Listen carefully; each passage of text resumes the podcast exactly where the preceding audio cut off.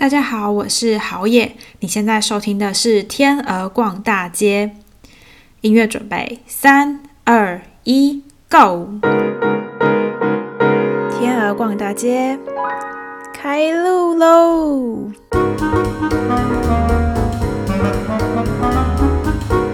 耶！我终于开始了《天鹅逛大街》这个节目。天鹅逛大街是关于探索事物的不同面向，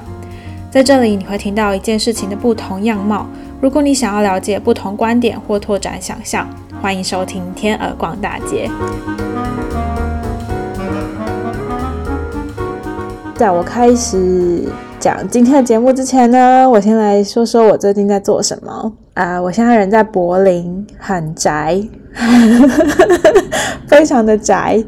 嗯，因为。不知道大家知不知道？如果大家有注意新闻的话，现在德国啊是在进行 lockdown，就是正在封城中，所以其实我们的行动其实是蛮有限的啊。也不是我们不想出门，就是目前呢，只有生鲜超市或是一些生活用品的店是有开着的，绝大多数的商店是关门的状态。然后这个状态呢，会一直持续到一月十号。这都是因为呢，英国传出了变种病毒，然后再加上呃，目前的德国感染率还是居高不下，然后死亡率好像有攀升吧，所以政府就决定。进行这一波的 lockdown。德国总理梅克尔也在新闻报道中说，就是希望这不会是大家的最后一个圣诞节，所以，呃，就是希望封城可以让民众呢好好待在家里，然后不要到处乱跑。另外一个主要原因也是因为目前就是可能感染的状况已经超过了医疗体系可以负载的量，所以才会希望就是借由封城可以。让疫情减缓，目前是预计进行到一月十号，那不知道会不会再持续进行下去。但总之，因为这样呢，所以我非常非常的宅，因为哪边都去不了啊。本来在柏林呢，其实我平常可能也还是很宅，但周末可能会去逛逛市集呀，或是。可能也会比较多出去外面的活动吧，但因为现在正在进行封城，然后病毒的状况也不是很理想，所以就是能不出门就尽量不出门，主要都是见见朋友啊之类的。有一件事很好笑，是我一直以为我自己很小心，然后有一次啊，大概是圣诞节前两个礼拜吧，我去朋友家吃饭，然后是一位德国朋友跟一位台湾朋友。吃完饭之后呢，我就很开心，然后就想说。因为我是去他们家吃饭，所以大家想说下个礼拜呢，我就约他们来我家里吃饭，结果就被德国朋友拒绝了。我到现在想起来是有一点点伤心，嗯，因为呢，德国朋友就说现在的这个状况啊，然后他们接下来要见家人，所以因为是圣诞节嘛，所以他就觉得要小心管理，就是呃见面的人，然后他就说我也要小心建立自己的朋友圈，要注意自己都跟谁见面，然后就啊。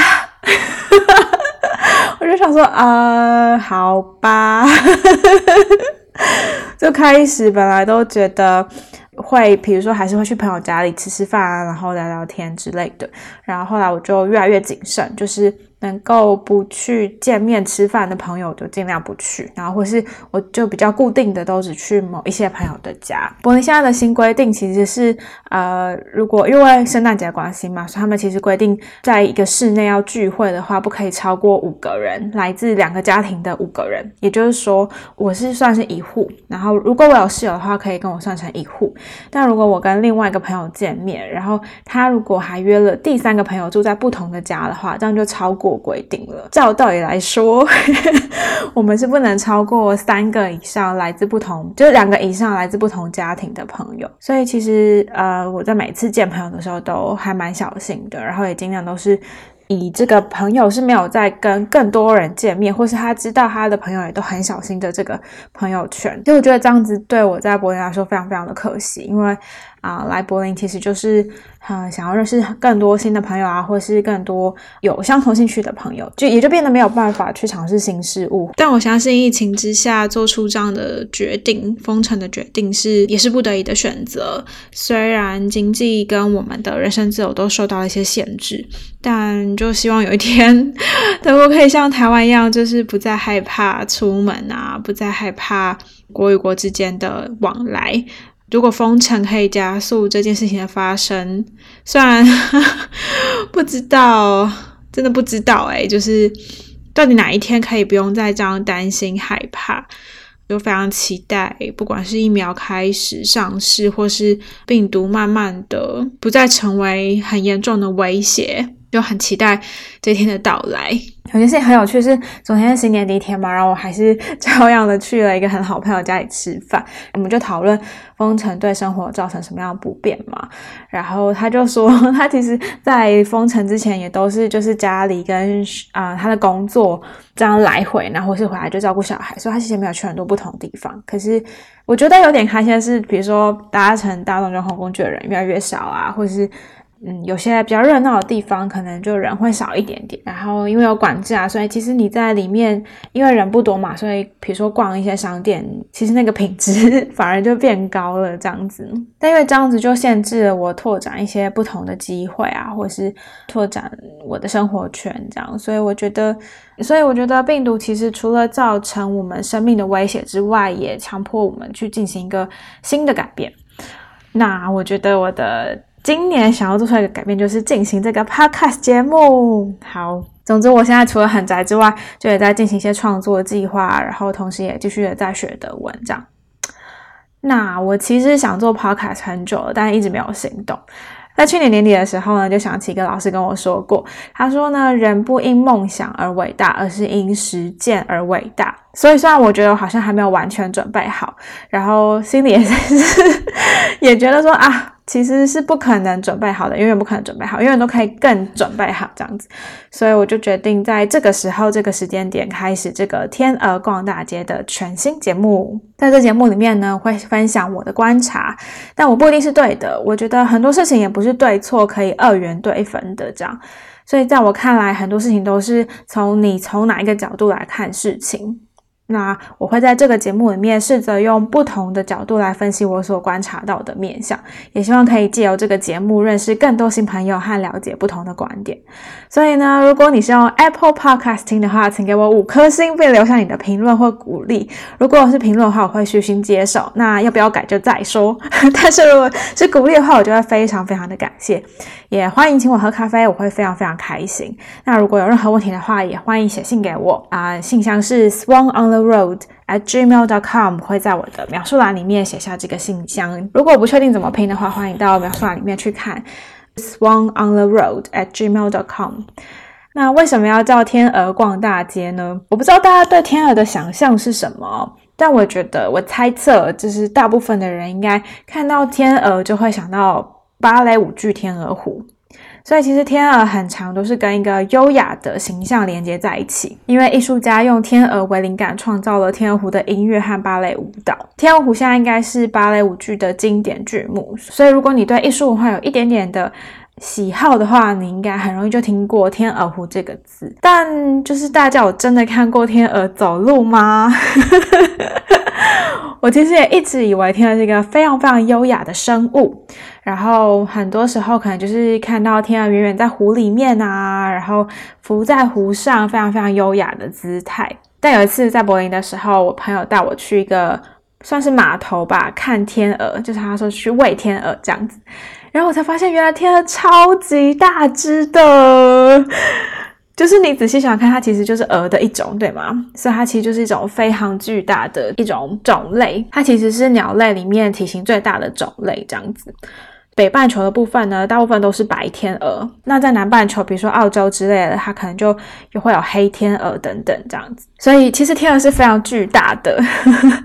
就是有人看它非常非常的优雅，但其实近看的时候它是巨大，而且是有点凶猛的。就那时候去喂东西，它它还会跑来跟你抢东西，或是会就急着要去吃掉你手里的食物这样。我觉得非常非常有趣，就是我看到天鹅本人的时候。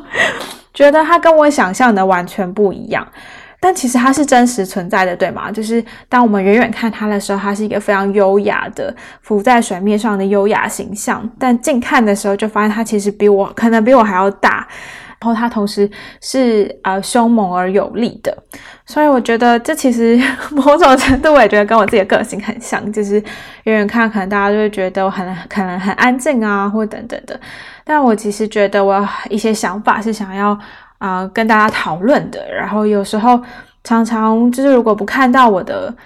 嗯，常常如果没有听到我的声音的话，就会觉得我的文字其实是有时候有一些尖锐这样，或是有时候我在说话的时候，可能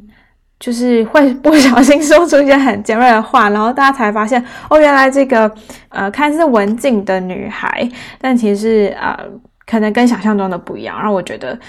呃，天鹅这件事情不只是关于我想要讲的事情，然后也跟我的个性很像，所以我觉得天鹅逛大街其实就是我想要讲的很多事情。我们可能只看到一个面相，但其实我们很少有机会看到另外一个面相的时候，我们可能会产生一些不同的联想，或者是我们可能会啊，只有某一个面相的联想，然后就缺乏了另外一个面相。但另外一个面相是不是不存在呢？不是，它也是真实存在的，只是我们可能没有机会去看到，或是比较。少去注意到，或是啊，有时候甚至是比较容易忽略的一部分。讲到天鹅呢，不知道大家还记不记得，其实去年年底，也就是几个礼拜之前，在台北国家戏剧院跟高雄外舞营，其实都有一个节目。本来要演出，它叫做莫斯科古典芭蕾舞团。其实他们原定的场次里面就有天鹅湖，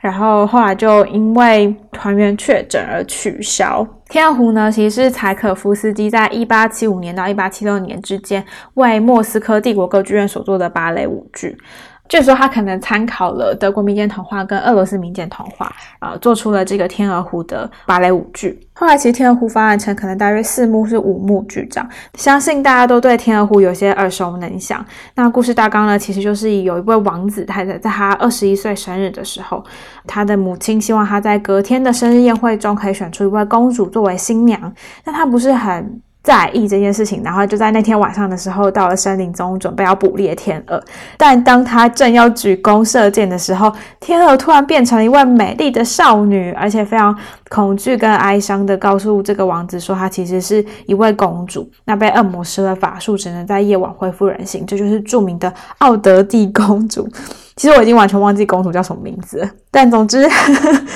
他告诉王子说，只要有年轻男子愿意爱他，并且和他结婚，就可以破除魔咒。那王子就发誓要爱他，就对他一见钟情，然后并且邀请他参加隔天的生日舞会，准备要把他介绍给母亲。这样，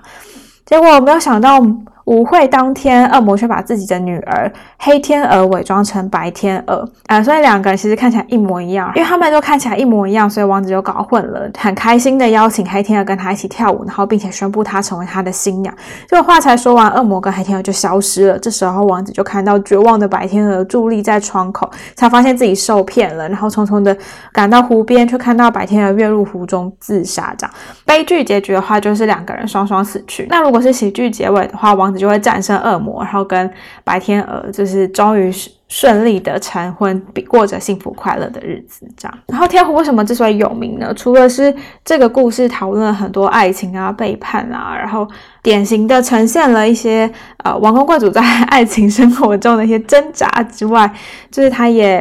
啊要求芭蕾舞者需要有非常非常高超的技巧，尤其是其中的那位公主，就是。黑天鹅跟白天鹅通常是同一位芭蕾女舞者所扮演的，所以她同时要表现出非常优雅、高贵、天真、呃美丽的形象，她那但她同时也要呈现出非常黑暗、妖媚的形象。所以对于表现上来说，其实是非常要求技巧跟表演能力的。嗯，对王子来说也是非常大的考验，就是扮演王子的男舞者也必须要表现出惊讶或是对于受到欺骗的时候的反应这样子。而且对女舞者来说，除了角色扮演。是很困难的之外，它在动作难度上也非常非常严格。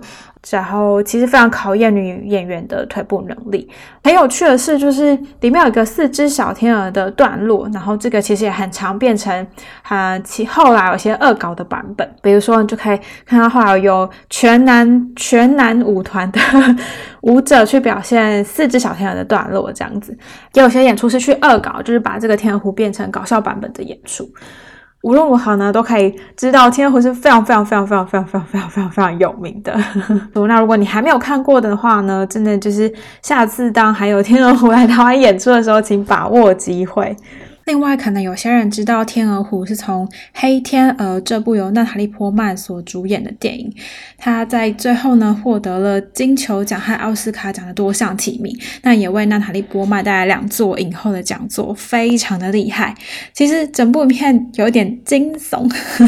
我不知道有多少人看过这部电影。其实它其实是嗯，在刻画舞者心理转变上面非常非常的视觉上非常令人惊悚的一部电影，其中很。多部分呈现了对芭蕾舞者的物化，详细大家可以去 Google 或者重看这部电影。嗯，我觉得其实，在很多时候，芭蕾舞的世界中，就像天鹅湖一样，充满了各种背叛、欺骗，还有权力欲望的展现。我自己从小是学舞蹈的，所以对芭蕾舞一点都不陌生，然后也非常喜欢看很多舞蹈电影。就会发现，其实很多时候以舞者故事为主题的影视作品啊，尤其是芭蕾舞，很多时候都在刻画男性编舞家和女舞者之间的爱欲纠葛。有时候就觉得芭蕾舞剧超像宫斗剧的，就是舞者都要使出各种心计，然后也要熟悉十八般武艺，一举一动都要非常的小心，才不会失去地位，变成无名小卒。所以就觉得很多时候表演艺术的世界，好像大家都想要成为主角。并不像一般社会可能会强调每一根螺丝钉都是重要的，就会变成好像不是主角就没有价值。我其实后来越来越不喜欢这种对于隐性阶级制度的推崇，可能是因为这几年的际遇，我开始觉得大师啊或是巨星都是假的。嗯，他们确实有值得学习之处，但我这几年的经验都是，你越靠近大师，你就越容易发现大师原来也只是人，而且可能有很多地方是你厌恶的。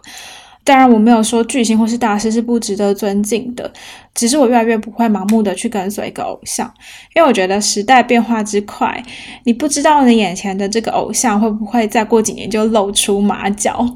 我反而觉得学习那些你看到的价值，你看到的值得学习的地方，而不是要立志成为这个偶像，可能会更加能够发挥自己的潜能。总之，娜塔莉·波曼在《黑天鹅》这部影片中的演技真的实至名归，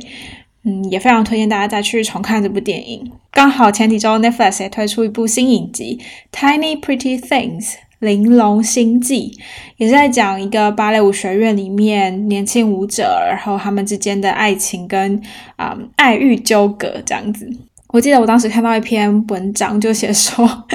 就是爸妈看完这部影集之后，就再也不敢送小朋友去学芭蕾舞啊。我觉得影集归影集啊，就是芭蕾舞世界其实非常非常竞争，因为其实芭蕾舞者是一个非常非常讲求。天赋跟资质的世界，如果你天生就没有那个身材的话，很容易就会啊被各种羞辱啊，或是被各种看不起，然后可能就会让你慢慢的 决定自己不要再继续在这个世界里面，然后会沉下去的，可能都需要极大的热情跟各种高度的专注力，才有可能继续在这个世界继续存活下去。但其实舞者们的平均表演寿命都不是很长，就芭蕾舞而言，因为它非常需要高超的技巧跟体力，所以其实，所以其实芭蕾舞星的表演寿命是有限的。他们不会像大多数的雇员一样可以跳一辈子，所以大家才会成想要成为巨星，希望在最短的时间内获取最大的声量跟最高最大价值的金钱。那这样才有可能让他们在年老的时候能够靠那笔金钱继续，嗯，有其他的可能性啊，比方说教书啊，或是其他的以他们名声所带来的收入这样子。芭蕾舞的世界不只是关于艺术，不只是关于美，很多时候是关于上流社会的一些潜规则，或是上流社会怎么去证明自己是有地位、有能力跟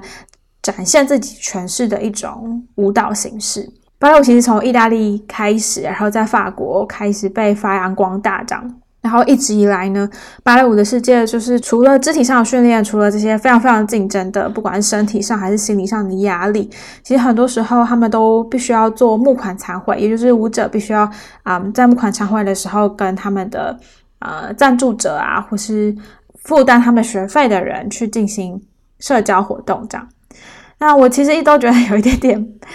我就是个有钱人的生活，就如果你有看《玲珑心计》的话，就会发现其中有个有一段就是，嗯，有一个知名的呃俱乐部，就 club，然后他们都只雇佣，特别都只雇佣来自芭蕾舞学院的学生，然后后来甚至其中的一些顾客甚至跟这些芭蕾舞者嗯发生了亲密关系，但不是。不见得是完全两情相悦的，然后多多少少会有一点利益交换的成分，所以其实我常常觉得芭蕾舞是有一点是一种有钱人的艺术吗？或是某一群人为了要借由观看它而去展现自己的艺术品味，或者是自己的身份地位？因为可能或是在当时的时候，可能是只有一群有钱人可以去，一群有钱有势的人可以去观看的艺术形式，所以嗯。我觉得这是非常有趣的，就是当我们对这个舞蹈形式有很多幻想的时候，然后当我们看到非常非常优雅，然后当我们眼中看到了美的时候，那个美是什么？我其实常常觉得我在看芭蕾的时候，尤其是古典芭蕾舞的时候，我不一定会感觉到那个美，我常常会看到一种觉得好像在维持一种表象的感觉，这样。所以我觉得这也是艺术有趣的地方，你要从哪一个面向去看一件事情，其实是。嗯，因人而异的，每个人都可以有每个人自己的诠释。可是呢，讲到这些，其实我接下来要讲的就是，就是看似它可能是有钱人之间的游戏，但其实对于舞者来说，他们都是要付出非常非常大的代价。一个芭蕾舞者，他可能从很小很小的时候就开始训练，那嗯，可能好几千位芭蕾舞者之中，最后才会产生出一位舞蹈明星。所以就可以想象，那个世界其实是非常竞争的，然后。嗯，就像我们所有人的工作一样，我们也是在很多升学环境里面，我们也是在各种竞争底下，必须要想办法脱颖而出。那对舞舞者来说，更是非常非常考验，因为他们的呃职业生涯可能非常短，他们可能都只能在最年轻的时候。可能从十六岁到三十几岁是他们的巅峰，然后接下来可能他们就因为体力不够啊，或是呃，可能因为受伤太多等等的，必须要变成教师，或是就退休这样。所以其实他们都必须要在他们年轻的时候就去极力争取到他们最适合他们的角色，或是极力争取到他们发光发热的机会。为什么会想要讲这个呢？其实就是因为前阵子俄罗斯芭蕾舞团来的时候，然后不是因为有人确诊嘛，然后因为确诊，所以呃，当时实验剧场的另外一档音乐剧演出就不能演了，就必须要停演一周。对音乐剧来说也是非常非常非常大的伤害。对这个音乐剧团来说，呃，其实对任何剧团来说都一样，就是停演一周其实是非常大的伤害。我们最怕最怕就是遇到台风。天灾人祸，然后甚至是疫情，导致了很多剧团，其实在二零二零上半年都呃面临很大很大的困难。那这一次又因为就是又因为俄罗斯舞者确诊，导致就就是这个音乐剧团必须要停演一周。其实，在里面制作啊，或是呃表演的都是我的几位朋友。这样，当时我就看到有人说，就不懂为什么在这时候还要邀请外国人来演出，这样都已经是疫情了。可能社会上一片的舆论也都是为什么这时候要邀请外国舞者来演出呢？那我当然会觉得，对啊，为什么？就是让我们来想想为什么吧。呃，其实像这样子的国际性邀请演出，都是在一两年前就确定了，所以他们可能两年前就确定要进行这个演出。那两年前就决定了邀请舞团，也跟舞团签了约，然后开始申请场地。啊，这顺序可能会有点不一样，但是大约都是可能就是舞团决定，舞团跟台湾邀请方决定了。呃，要进行这个演出，然后开始申请场地啊，安排场地，然后开始安排场地之后，就开始进行宣传，然后呃，宣传之后可能又进行卖票，然后卖票之后可能已经很多很多人买票了，但又遇到疫情，结果就不得不取消。取消之后还要干嘛呢？还要进行退票，这中间的损失就是也要也会有一些赔偿上的问题。所以我常常会在看到这样的新闻的时候，就会觉得，呃，当我们知道说。就是当我们在台湾也面临很多演出必须取消的时候，其实国际上的其他的。表演艺术工作者也是同样的问题，就是对他们来说，可能取消这次演出也是非常非常痛苦的事情。就是他们可能也不乐见这样的事情发生，因为病毒的状况不是你能够控制的，你可能不知道你什么时候会感染这个病毒，然后不知道是不是其中有团员，或是呃不知道是不是团员的朋友可能没有好好做好防疫的工作，所以导致就有团员感染这样。当然也可以理解，就是所有人会啊发表出那样的评论，其实都是出于很大的恐惧。我现在生活在国外，也对于就是许多表演术其实就是正在停摆的状态下，所以我当然可以理解说莫斯科舞团或是呃那些芭蕾舞者，他们可能是非常非常想要把握这个在台湾的演出机会，因为现在可能很多地方都停演，他们只能在台湾演出了。就这样子去想之后，就会觉得其实这件事情没有谁对谁错，或是。其实这件事情很难用对错来去讨论，说谁做错了，或是啊为什么主办方还要冒那么大的风险去邀请国外芭蕾舞者来演出？我觉得其实都是在各种考量之下，大家也许是为了赚钱，然后也许是为了要让既定的呃目标去进行。可是你不知道参与其中的人是不是也面临了很大的困难的抉择？我相信在这几年，就是只要必须要出国或是有长途旅行的。或是跨国旅行的需求的时候，都会让所有参与的人非常非常的害怕，因为不知道会不会在这个移动的过程中就感染了病毒。那来到国外的时候，又同时要必须要隔离，尤其是台湾那么严格啊，很多外国人到台湾其实都是需要隔离上一段时间，其实就消耗了他们可以工作的时间。想想看，芭蕾舞者被困在一个小房间里面，然后什么也不能做，其实就是让他们也失去了工作的时间。嗯，而且这个工作时间不像台湾，就是还有补助啊，或是还有一些赔偿，这样很多时候可能是要自己去呃吸收那个不能工作的时间成本。所以我觉得很多事情都是啊，我们没有办法看到全貌，然后可是跟我们有关系的时候，我们就会想要，我们就会觉得不公平，然后我们就会觉得有些怨言。但我觉得抱怨是一个好的抒发心情的状态，可是有时候。我发现自己越来越不会去抱怨的原因，就是因为我觉得事情可能常常不是我想的那样子，或是当我没有看到全貌的时候，我很难去说，我很难去说什么是对的，什么是错的，因为可能只是每个人站在不同的角度去思考事情而已。好了，希望大家还没有转台。嗯，讲非常非常严肃的事情，但其实。我只是想要借由这件事情来告诉大家，这个节目想要讨论的就是这一类的。呃，可能很多事情我们只看到了一小部分，或是我们只看到了只看到了容易看到的那一部分。那我们常常忽略的那一部分，其实就是在这个节目里面想要去探讨的。讲到这边呢，我想要补充一件事情，就是最近发生在我身上的一件事情。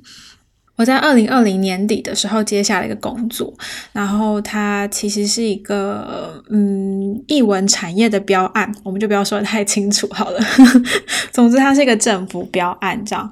然后我就在跟我的小主管说，就是我的主管上面还有一个老板，然后是老板去进行的标案这样。那我就一直在跟我的小主管讨论啊，因为我们觉得很多好像就是我们猜测可能标案标了，也许就是七百多万，可是实际做出来成果或是实际花的钱好像。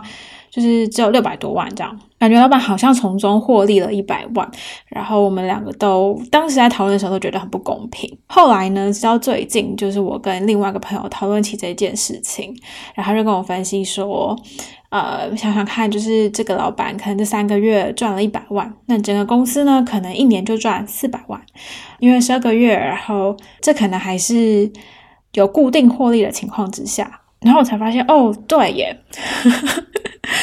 就是当我站在一个受雇者的角度来思考事情的时候，我就会觉得不公平，因为我觉得这些政府标案都是纳税人的钱，既然政府规定了七百多万，那应该执行出来的成果就应该要有七百万的这个成果这样子。后来才想到，其实作为老板都是要赚钱的，因为可能很多不是只有这个标案的其他支出，然后在。一个公司营运之下，就是想想看，很多公司其实大公司他们都赚了好几千万。那作为其实呃，我服务的这个公司其实是个小公司，那他们赚个一百万，其实根本就在合理范围之内。当我作为老板的时候，我可能就会觉得赚这一百万根本就小钱，因为他可能很快就被别的事情花完了，或是呃公司要盈利，或是要继续发展扩张，都是需要钱的。那这个盈利是合理的这样子。可是作为雇员的时候，就会觉得。可恶，就是我跟我的同事都啊非常非常辛苦，就我只能说，就是我们都可能被迫要负责一些原先没有答应的工作。这个案子中其实很多各种误会，但我觉得那就先放在一边不谈。但是，就是我在重新去看待这件事情的时候，才发现原来如果我站在不同的角度，真的会想事情想的很不一样。嗯，我一直都是一个文化创意产业的工作者，然后我从我很少去从商业模式或是商业角度去思考事情。我最近开始慢慢开始看一些认真的开始理财，因为我发现人不理财，就是 他也不会理你。呃，常常会想说要过着就是好的物质生活，或是可能大家想象中艺术家不不能够过好的艺术好的物质生活，但我觉得其实只是我们，我觉得我们只是没有机会接触到理财的资讯，或是教育，或是就我自己个人而言，可能是家庭并没有这个观念，然后并没有人特别去教导我这方面的知识。那我一直直到后来开始自己注意到一些布洛格或是 YouTuber。其实讲了很多很重要的理财资讯，我才慢慢慢的意识到这件事情的重要性。嗯，理财不是就是讲说你一定要非常非常喜欢钱，或是你一定要就是很看重利益。理财跟你是一个重视利益的人是没有关系的。我觉得理财是去理解这个社会的运用金钱的方式，或是金钱在这个社会里面的作用跟角色。嗯，还有很多就是。这些致富的人，或是在我们眼中享有两享有非常好的物质生活的人，他们是怎么生活？他们是怎么去运用他们的资源的？很多时候，可能我们学校教育里面会觉得说啊，人不要贪财啊，或是 或是，我就会觉得我很少被，就我自己的成长背景都比较，就是学习过程中都比较是文科啊，或是呃比较是艺术相关的领域，我就很少接触到关于商业思考的方式，或是我觉得我甚至就是是害怕去触碰金钱的。因为我会觉得，好像我去注重金钱的运用，就好像变得不够艺术。但我觉得，其实都是有种庸人自扰的 观念。这样，其实我记得听过个讲座，然后那个教导理财的老师就说，就是其实有钱人都是这样玩的，你就看你要不要这样做。我觉得赚钱有很多方式，可是理财又是另外一回事。你可以用恶意的方式去赚钱，然后你也可以用善意的方式去赚钱。然后你可能赚的钱不多，够你的生活，或是啊你不求物质欲望，我觉得都好。但是这都不是不去理财的理由。啊，你可以赚的很少，或是你的经济收入是善意的收入，你是透过正当的付出，然后就你的工作能力可以达到的收入。但但透过理财，你可能可以让你的财富发挥最大的价值。我觉得这才是理财真正的意义。然后当我以前没有注意到这件事情的全貌的时候，我就也会常常觉得，呃，去留意那些理财规划啊，或是去留意投资，好像是一种。会让我有罪恶感的事情，也想这边呼吁，我觉得从年轻开始就拥有理财的正确观念，或是拥有理财的这个兴趣是非常重要的。它可能会让你比较不容易被困在不断的付出，然后不断的这样讲好了。就是我之前在某一份工作的时候，其实会很常陷入一个恶性循环，就是我工作非常非常的累，然后。工作累了，就只想要补偿自己，所以我就又花了很多钱在呃物质享受上面。我可能买很好喝的咖啡，或是我会靠就是借由食物犒赏自己。所以我觉得工作越辛苦，然后花越多钱，然后反而也没有真正的嗯获得财富，因为这些钱就要被当被我当做呃消费。花出去了，这样子，我觉得如果我再早一点知道理财的重要性的话，我当时可能就会更加的谨慎使用我所获得的收入。所以讲这么多，所以呢，再回到那个标案，我就会发现，其实我在这过程中，可能有时候觉得非常看不过去，或是觉得一些很就是凭什么要求我做这些事情的那些情绪都是不必要的，因为我没有办法站在另外一个角度去看事情，我让我的情绪带领我去做主，所以其实很多时候变得很多负面情绪产生。这样，我觉得工作是工作，不公平是公不公平，可是让你自己有负面情绪产生，反而就是对你自己身体的一种伤害。有负面情绪产生，你可能在对家庭啊，或者是其他的关系上面，也可能会有所负担。这样，所以我觉得从这件事情你学到的教训，所以我觉得从这件事情学到的，我会想要更宏观的来看待我所经历的一些事情。好，这段太正面了，总之我还是很不开心。这个这整个工作经验还是还蛮不愉快的啦。到现在我还是觉得有时候会觉得有点愤愤不平。可是我觉得它增加了我。一个新的经验让我知道，嗯，未来如果我有机会再跟我的伙伴一起努力奋斗的时候，我要怎么去分享我观看到的感觉跟事物？这样，我要怎么去说清楚为什么我会这么愤怒，或是我会有这些情绪？然后我会试着告诉自己说，这些情绪是为什么？可能是因为某一种不了解而产生的。那。今天这集就这样喽，非常谢谢大家的收听啊！我是好野，你现在收听的是《天鹅逛大街》，请大家如果喜欢的话，帮忙多多分享给亲朋好友们，我会非常非常的感激。非常欢迎大家到 Instagram 追踪我的节目。Swan on the road，最新消息和急速更新都会在那边发布，请大家赶快追踪起来。试播集播出的时候，应该已经是新的一年，非常希望大家都可以在新的一年有新的开始。接下来要去哪里逛逛呢？哦不，我哪里也不能去，因为我们正在封城中。嗯，那就来逛 Netflix 喽，ciao。